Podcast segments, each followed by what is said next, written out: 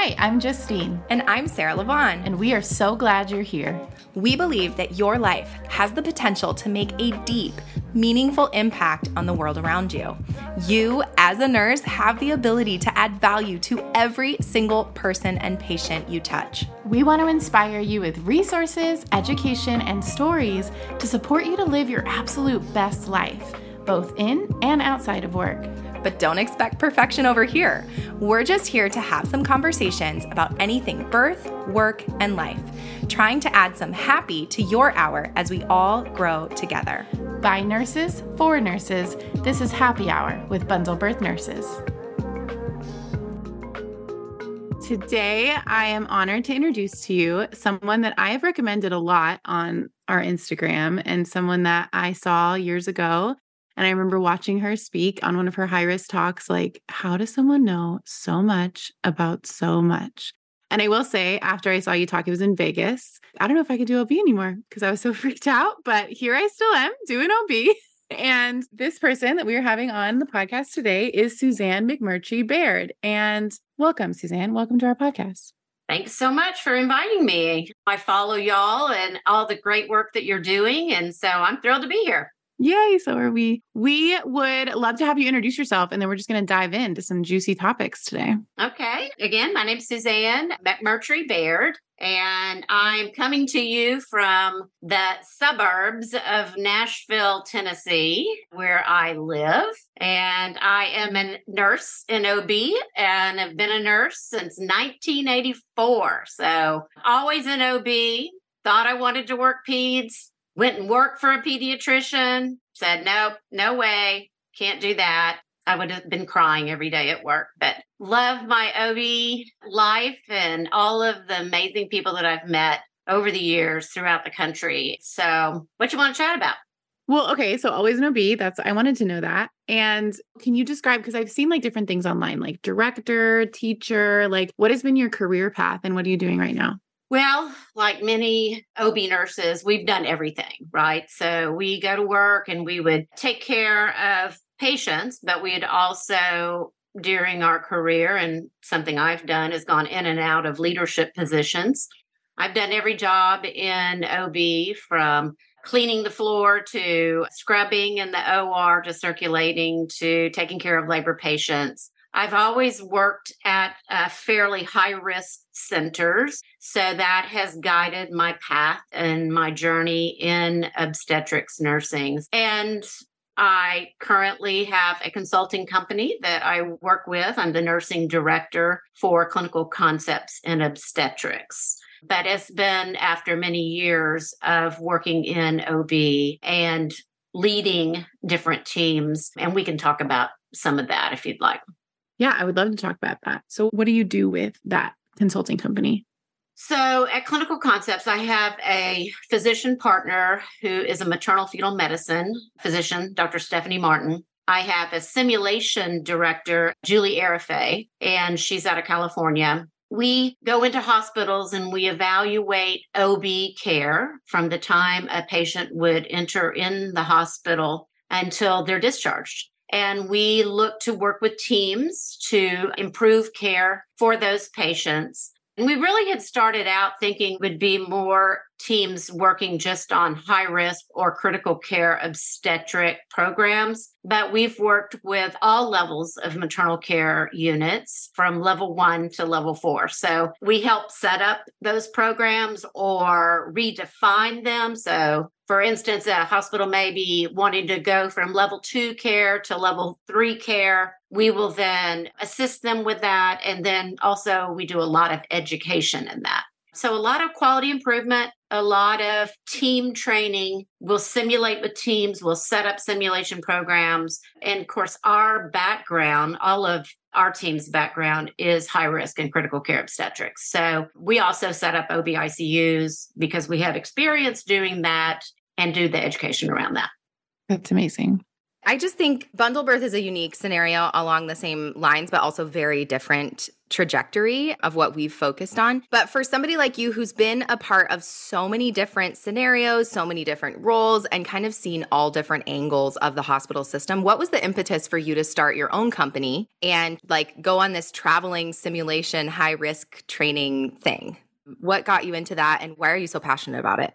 Well, the three of us were actually working together in a hospital, and I've been working with Julie Arafeh since the 90s, actually. She walked into my office at Vanderbilt and applied for a job, and I was the manager. So after I quit drooling, I hired her quickly. A few years later, she moved to the maternal fetal medicine office. But anyway, we all reunited in Texas and we're working together. We set up the OB critical care unit at Texas Children's. I was there setting up all their clinical programs. And Julie, we recruited her to come in to be to work with us in simulation and train our teams for like code teams and RRT teams and help refine that. And then Dr. Martin was already there with me. So we had the three of us. And when we left Texas Children's, we said, we would love to be able to do this in other hospitals. And I had already started a consulting company that I was utilizing just for my personal work with education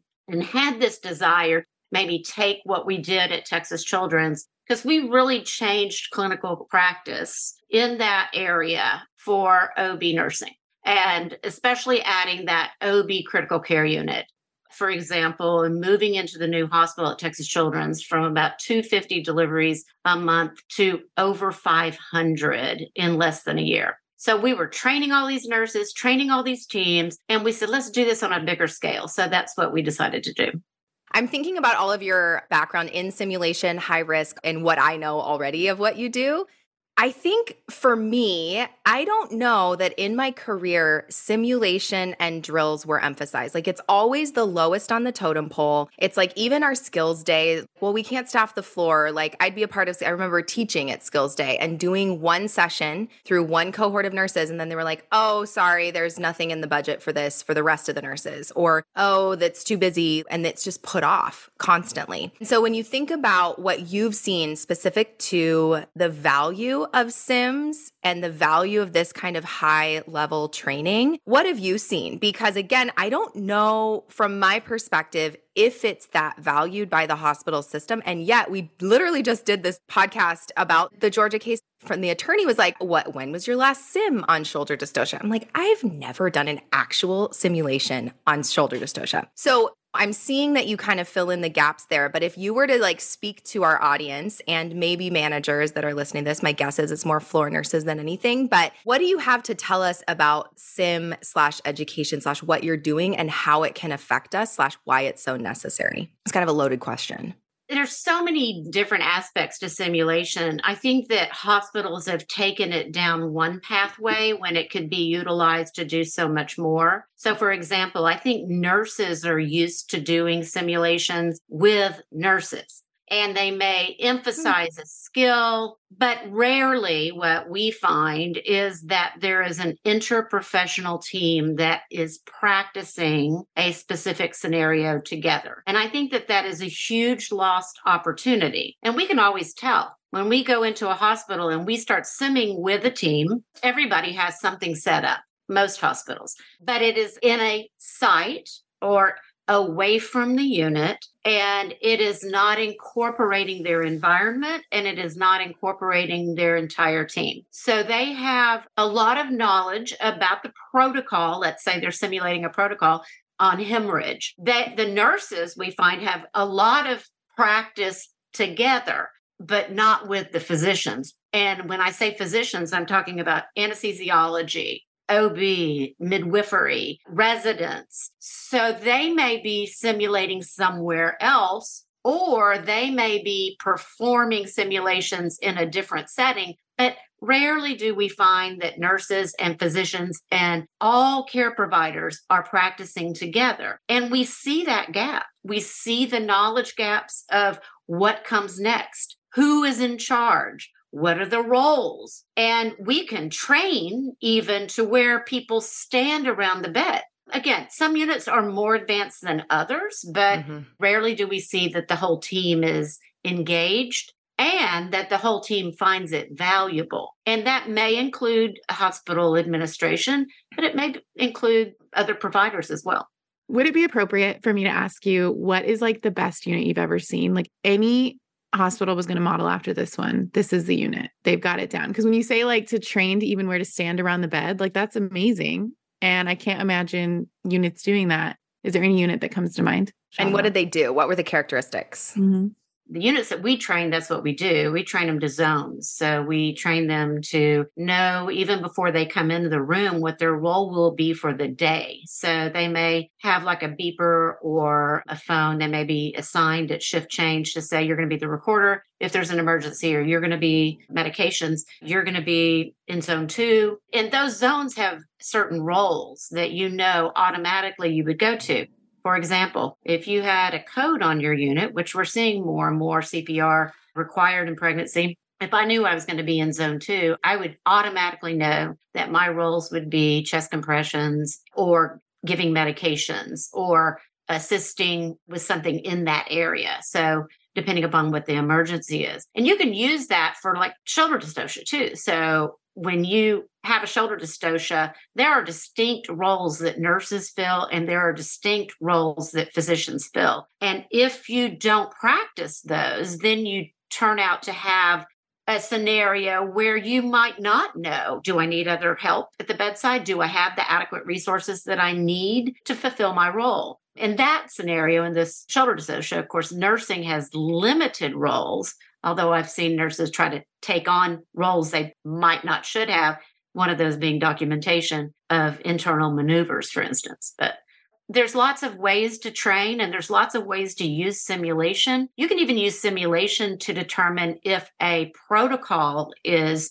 going to function for your unit before the unit rolls it out and finds out hey, this doesn't even work at our hospital. That makes way too much sense. Why would you? You know, right? I went into a hospital one time and I looked at that. We were looking at their policies, which is another thing that we do. And they had copied the CMQCC protocol for something algorithm and they had put it just literally cut and pasted it into their policies and it said call the MFM and I said you don't have an MFM that works. Oh, no. So they were like yeah, I said, no, these kinds of tools that are already out there can just be adapted into what totally. your resources are and what you can do at your hospital. People talk about simulation, but like no one's actually, I don't think, doing it well that I've heard of. And that's why they have to hire a company like you to come in and like run the drill and get people ready. How else do you know this stuff? You can know in your head. We're not saving lives by our heads, we're saving lives by our hands and applying our brains to our bodies to respond and critically think in the scenario. And so I think we can do better. And that's really what you do, right? Is critical thinking in nursing and applying high risk concepts to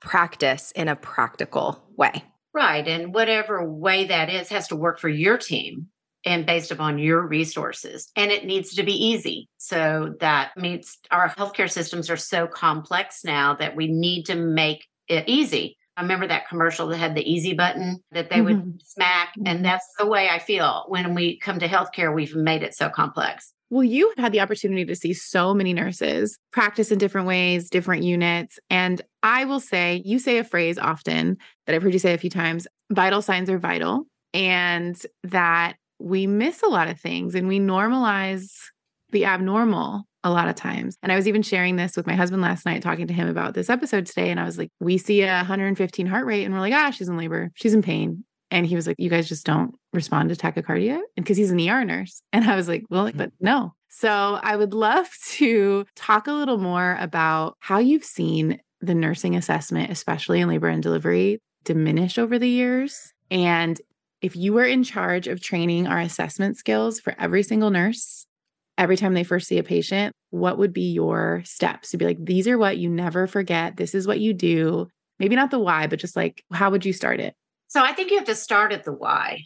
I think that we've missed the why. I think that we've missed the understanding of pathophysiology. And I think that you have to start there because if you don't understand that a heart rate of 115, number one is tachycardia, number two is abnormal, then you tend to normalize it and you go toward those things that you feel comfortable with. What I find in nurses is they want to know the why. That's the way we were all trained. We were trained with care plans, right? We were trained by faculty members in our School of Nursing that said, when you do an intervention, you need to know why. But if any of you have ever been in the hospital lately, you may be have a plan of care. I know everybody has a whiteboard, but that whiteboard should be used to address what are your goals? And my goals in assessment is to provide a thorough assessment. And I think that, and I've got to understand the whys as to why something might be abnormal.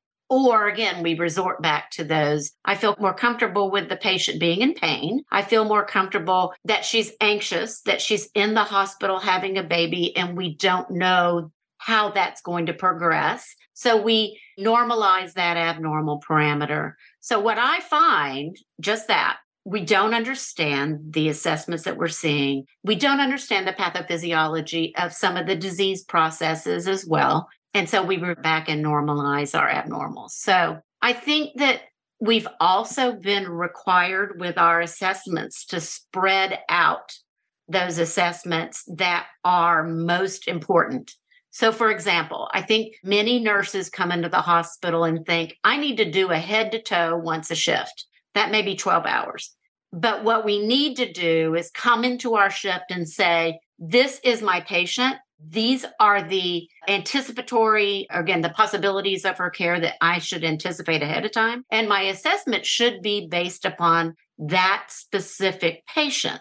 She's high risk, she's low risk. So if she's low risk, certainly a once a shift listening to breath sounds would be fine. But a patient who is high risk has to have more frequent assessments based upon her potential possibilities of what pathway she may go down hypertension, cardiac, sepsis. Even if it's chorioamnionitis, we all know that you take temperatures more frequently, right? But that patient now is also a potential to have sepsis. So I think that that is where I would start to say, don't get tied down to a protocol that says I have to do breath sounds once a shift and adapt your plan based upon the patient's needs. Well, this goes into what I found through teaching over the last however many years is that I feel like I find myself saying constantly that our job is to assess. That is our primary responsibility as a nurse. I feel like that's sort of a novel concept. like we all know, but that to me, everything outflows in our nursing practice from our assessment. I walk in the room, I want to lay eyes.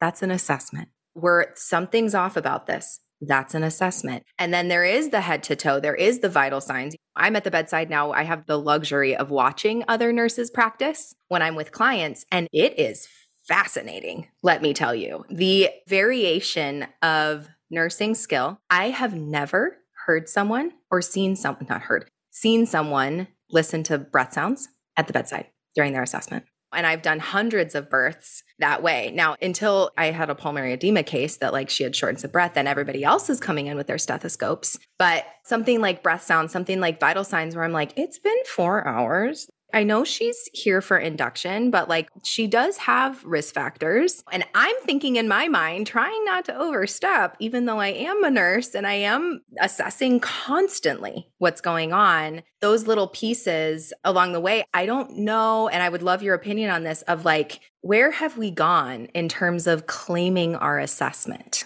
And really owning our assessment skills, even that like I'm really paying attention and my job is to assess. Instead, it's my job is to chart or my job is to get the baby out. In our case, we hear a lot of like, my job is to advocate for the patient. Of course, yes. But where's the assessment piece? You can do all of those at the same time, right? First off, you have to go to the bedside. Okay. You cannot assess from the desk. So when I walk on a unit and I see the nurses station packed, you can't assess mom or the fetus from the desk. You have to go to the bedside. I think, secondly, is having some parameters around how frequent that is for all patients with specific diagnoses. So, for example, preeclamptic patient. If a patient is preeclamptic, she's high risk. If a patient has severe features of her preeclampsia, she is very high risk. And one of those risks is developing pulmonary edema. So every two hours, that patient has breath sounds. And I'm not talking about listening to the anterior upper quadrants of the lungs. I call those breast sounds. You need to sit the patient up or roll the patient onto her side, listen posteriorly throughout the lungs. And as a somebody who teaches nurses, as somebody who may be a preceptor for new nurses, we have a lot of new nurses and hallelujah for that. But we need to train that that's what we do in our skills assessments every year. Maybe we have a virtual station where we're just listening to breath sounds and the appropriate way to do it. Same thing with heart sounds. I may not be an expert on mm-hmm. every type of heart sound, but we have to hear them and learn them to be able to recognize when something's abnormal. So I think practicing that, having these parameters in place, that these are your expectations, but mm-hmm. assessment is the lane of the nurse, that it, you are the eyes and the ears at the bedside when others may not be. And lawyers love that saying, by the way, eyes and ears of the physician or the midwife. But that's where our nursing process starts. Remember, assessment, noticing if there's anything abnormal in that assessment, communicating that, developing the plan of care. And what do you come back to? Assessment again. It's a cycle. Right. And that's the way it should be all shift. So I'd be curious for you to just lay it out. Say I'm a new nurse and I'm coming onto the floor and you're training me and I'm walking in. What would be your summary of the expectation of your initial assessment? What are the things that baseline should be done on initial assessment? Well, I start with my vital signs are vital and understanding if there's anything that is abnormal. A heart rate over 100, for instance, is abnormal. And we have normalized that uh, quite a bit in OB. And then I would go through the, my vital signs and then I would go through talking to the patient. I would go through palpating the patient's pulses. One of my favorite things in my assessment is palpating the pulse quality. So, is it weak and thready that may indicate that the patient needs more fluid bolusing? Or is it bounding and strong, which is what we would expect in a pregnant patient? So, again, palpating the pulse, not just relying on the monitors. I would palpate the abdomen, make sure it's not tender. I would palpate fetal position. I would palpate the strength of the contractions, the resting tone, just teaching a new nurse or a student how to do that. I think sometimes they're afraid to as much to touch somebody. And I see a lot of gloves touching too. You can touch somebody's abdomen without gloves on. You can palpate a pulse without gloves on. Mm-hmm. You can listen to breath sounds without gloves on and more the personal touch. And I think I would palpating for edema. I mean, you can't just look at somebody's lower extremities to see if they have edema. You have to palpate. So those types of things, I would just walk through a head to toe through my systems, listening to the breath sounds, heart sounds. You'll never get good at listening to breath sounds or heart sounds unless you do it and mm-hmm. practice. Mm-hmm. Mm-hmm. And then I would teach them don't get so hung up on the skin. Don't get so hung up on your fall risk. Don't get so hung up on assessment of how do you feel about your body image while you're in labor. That is seriously one of the things that I have been reviewing on charts. I've never met a pregnant woman who felt really great about their body image at the time, labor and birth. But that is seriously in the charts these days. Wow. And the skin assessment is important, but again, I've never seen a labor patient, a high risk or a critical care OB patient with a decubitus ulcer. Not yet. But assessment of that once a shift is adequate unless you're using some device that may cause erosion of the skin. But I may see that every three, four hours and then nothing about breath sounds in a patient who has preeclampsia. Well, my mm. guess is that that's like an automatic. They just click like do the skin assessment and right. And the breath sounds aren't automatic. So that would be my guess. I think what you said about listening and practicing will make you better is so important. I've been trying to teach some of the new grads like, yeah, we don't all listen to lung sounds all the time and we need to be and just start listening to them because the more you hear and see the normal, you'll cue into the abnormal, right? And so that's really important to listeners. I hope you all dust off your stethoscopes and bring them to your next shift because it is important and we need to be using them. I think it goes back again to understanding the pathophysiology.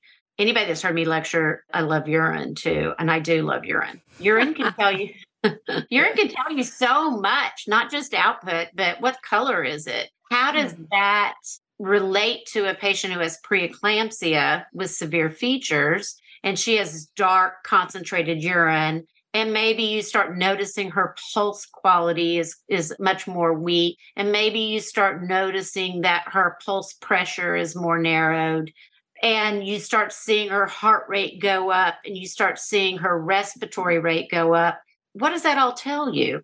So those are the types of things that we need, just need to tie together and critically mm-hmm. think about why you might have some abnormal assessments based upon whatever that patient. Well, because all of these assessments and the information that you're learning about when you do them can be applied to low risk or high risk. Every patient. So I've seen definitely low risk patients turn into high risk. Totally. And want to make sure that you're good if that occurs, right? But you want to apply it to all your patients. Well, and I think about the morbidity mortality crisis in the US. I mean, the CDC says more than half of all maternal deaths are preventable. And I say this in, in our physiologic birth class that, like, who's preventing those deaths? hello. And that's where I really think that if our assessment skills were honed, if we took charge of our assessment and said, I am going to be at bedside, looking at the patient, feeling the pulses, listening to the lungs, watching and taking the vital signs regularly and taking them serious to try to piece it together. We say change the game. I'm like, it's a game. It should be a game and it can be fun to try to figure it out. It's not, we're not celebrating when people decompensate, but also we're recognizing it. And if we pick up on it early, we can prevent bad outcomes to me, it all comes back to our assessment. That's why what you do, what we're talking about today is so vital, vital signs being vital,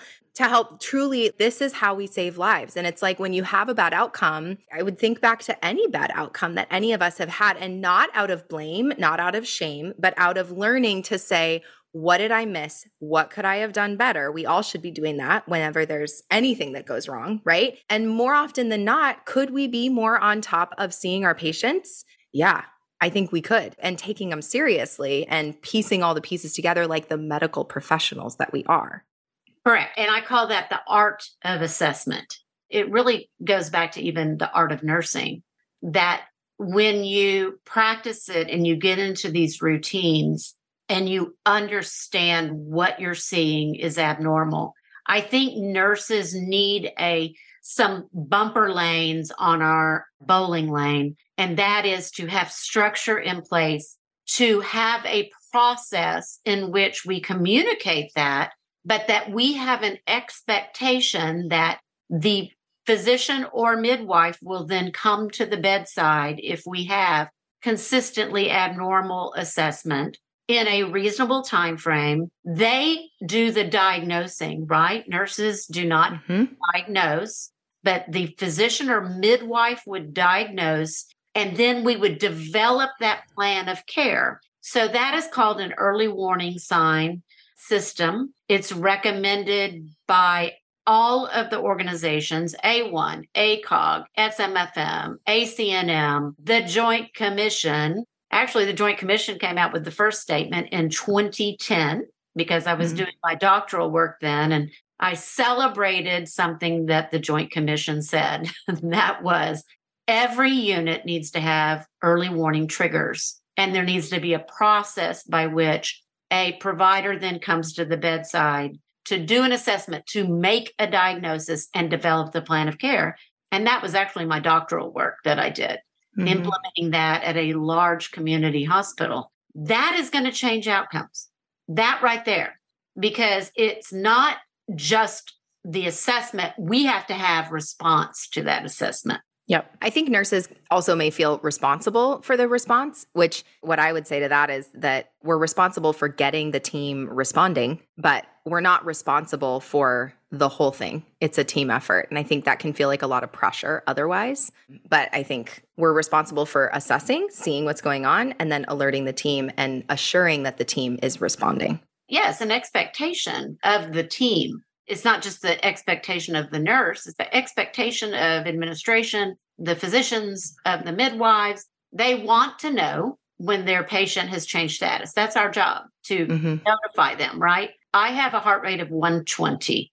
I am not going to try to explain it away. It has been climbing up, and now we are at 120. You need to come to the bedside and assess the patient to determine why is this patient's heart rate at 120 Mm. I'm not going to call with just one value. I'm going to tell them blood pressure, heart rate, respiratory rate, pulse oximetry, other assessments. What is the fetus doing? I've taken her temperature. I haven't given her any meds to make her heart rate go up. I need you to come and assess the patient and make a diagnosis as to why this patient's heart rate is 120 because that is abnormal. Well, but this patient, like I know her from the office and She's super anxious. I'm sure it's just anxiety. Yeah, that is one of the last things I usually see in a chart that when I turn the page, the patient decompensates and codes. One of the typical OB normalization of abnormal is in heart rate.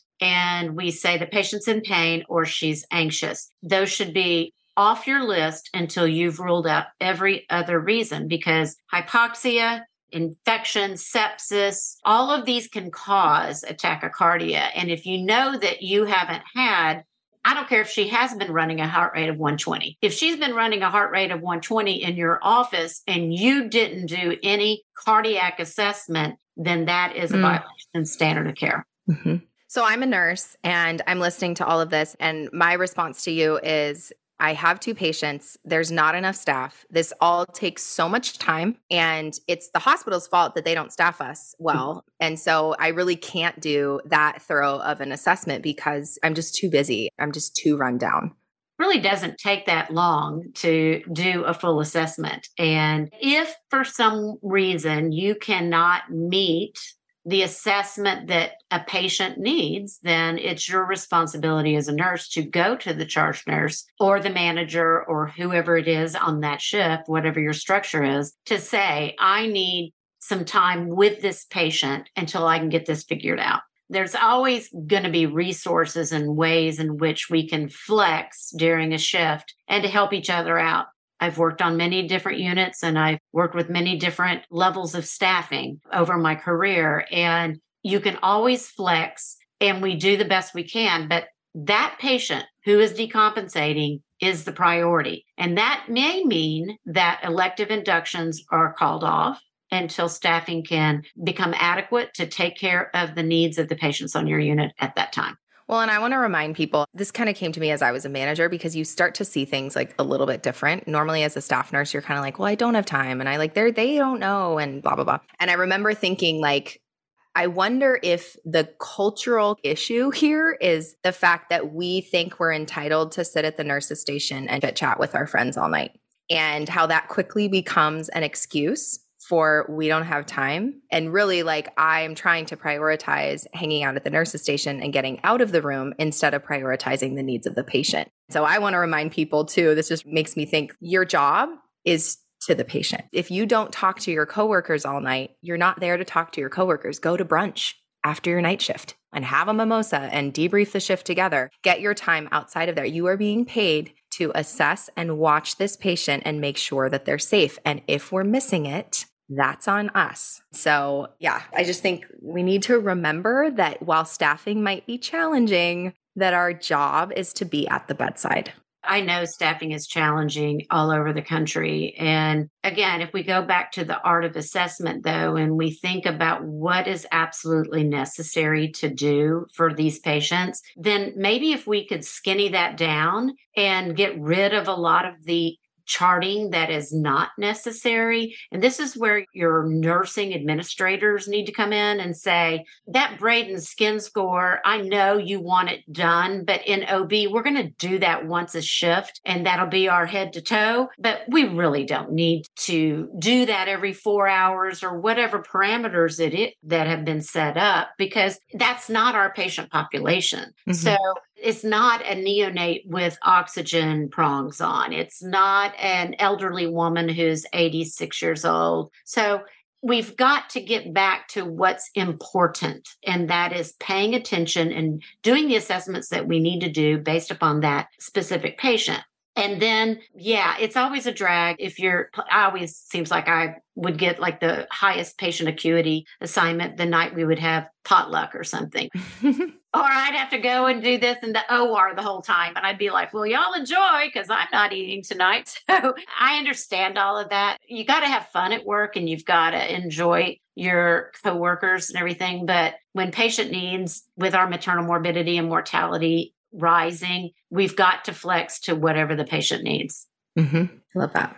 Well, thank you for hanging out with us, Suzanne. If you have any like last minute words of encouragement for these nurses about to change their practice and become like the best little assessors ever, what would you say? Go in the room. And I love being in the room and talking to my patients and getting to know them, their family members, their support members. I do all my charting in the room instead of bringing out my strip to the desk or going back and scrolling back to do my assessments.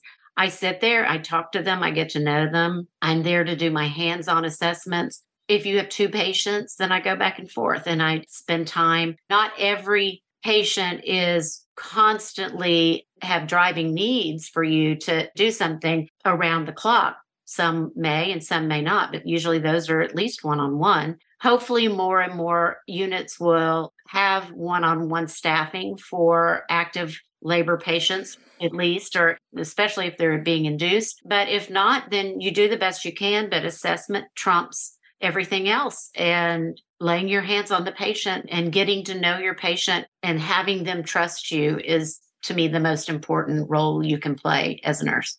So, Suzanne, if they wanted to find you, where could they go? And if a hospital's listening or somebody with hospital decision making power is listening, where can they go to follow and maybe potentially even bring you to their units? You can uh, find me on online at our website www.clinicalconceptsinob.com and or social media. We are on all social media platforms and you can send us a message on any of those as well as on our website. So hope to see some of y'all around the country and come up and say hello because I want to talk to you and see what's new on your unit and see what's going on. Great. Thanks for spending your time with us during this episode of Happy Hour with Bundle Birth Nurses. If you like what you heard, it helps us both if you subscribe, rate, leave a raving review, and share this episode with a friend. If you want more from us, head to bundlebirthnurses.com or follow us on Instagram. Now it's your turn to go and assess your patients. Get really good at those skills, get used to laying your hands without gloves, and obviously charting in the background. But the priority becomes getting to know your patient and watching for signs that things are changing. We'll see you next time.